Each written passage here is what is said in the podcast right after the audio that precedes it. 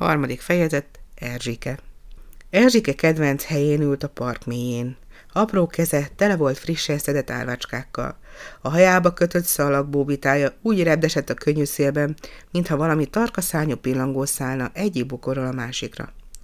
Az összegyűjtött virágokat a kiskocsiba rakta, amelyben ott sorakoztak kedvenc bábúi is.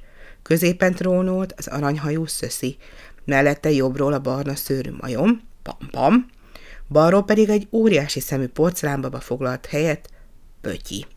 Volt még ott beszélő, alvó és síróbaba is, mindegyik hajában szalagocskák díszelektek.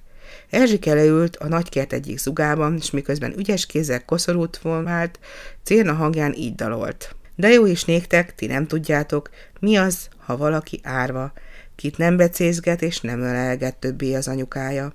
Nem simogatja senki a haját, s nem is hallja fájó panaszát, de jó is néktek, ti nem tudjátok, mi az, ha valaki árva. Szöszi, pampam, vakarcs, boci, kiksi, dodó, nonó és tyótyó valóban nem tudták, milyen szomorú érzés az, ha valaki árva, s csillogó szemmel hallgatták Erzsikét. A bokrok mögött Frici is megkönnyezte a kislány egyszerű énekét. Amint azonban elhallgatott Erzsike, abban a pillanatban Frici vidáman csahogott tovább. Itt vagyok, ragyogok. Jó napot, Frici bácsi, mit csinál? Jaj, nagyon fontos dolgom volt, felelt a mindig mókás Frici. A gerebje fogait tisztítottam meg fogkrémmel. Fogkrémmel, nevetett Erzsike, hiszen a gerebjének a fogait nem szokás krémmel tisztítani, de én még a gerebjén fogaira is vigyázok. Hát te mit csinálsz itt, Erzsikém? Árvácskát szedtem koszorúnak. Kár letépni ezeket a szép eleven virágokat. Erzsike csodálkozva nézett a kertészre. Miért lenne kár, hiszen újra elültetem anyuka sírjára.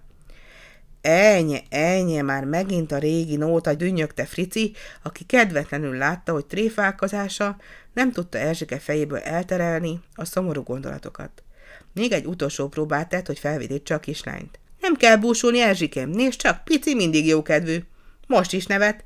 Pici, a fehér foxi, a világ legbánatosabb képével hevert a bokor alján Frici mellett. Erzsike rögtön látta, hogy Pici nem nevet, hanem inkább búsul, és ezért azonnal kész volt a választal. Hiszi a piszi, nem nevet a pici. Hát ebben a pillanatban tényleg nem nevet, válaszolta Frici, de csak azért, mert eszébe jutott, hogy ma nem kap húst ebédre. A kislány kételkedve nézett a kutyára. Nem is tud nevetni a pici, mondta. Már hogy ne tudna, felelte színlet sértődöttséggel Frici. Pici mindent tud. Csoda kutya ez. Együtt lépett fel velem a cirkuszban. Nézd, hogy szót fogad. Mindent megtesz, amit mondok. Most akkor átugrik majd, mint egy ház. Hé, pici! Alé! Hopp! A Foxy azonban rá sem hederített Fricire, hanem a vezényszó után is nyugodtan hevert a földön, és láthatóan aludni készült. A kert és sikertelenségén Erzsike elmosolyodott. Ugye, hogy nem ugrik? Ez nem ugrik, még táncol is. Frici most fügyülni kezdett, és tenyerével verte hozzá a taktust. Erzsike feszülten figyelte a hatást. Pici egy darabig álmosan hunyorgott a gazdájára, aztán feltápászkodott, és eloldalgott a bokrok közé. Onnan nézett vissza rosszaló tekintettel. Frici tettetett haraggal pislogott a kutyája után. Erzsik azonban jókedre hangolódott, mikor látta, hogyan hány fittyet pici, frici minden parancsának, és most már kacagástól potyogtak a könnyei. Frici, nem táncol a pici, Frici, nem táncol a pici, mire Frici, mintha restelte volna magát, összeráncolt szemöldökkel így szólt. Persze, elfelejtettem, hogy elmúlt a farsang. Csak láttad volna téren a vigadóban? Úgy járta a csárdás, hogy öröm volt nézni. Ott akarták tartani táncmesternek.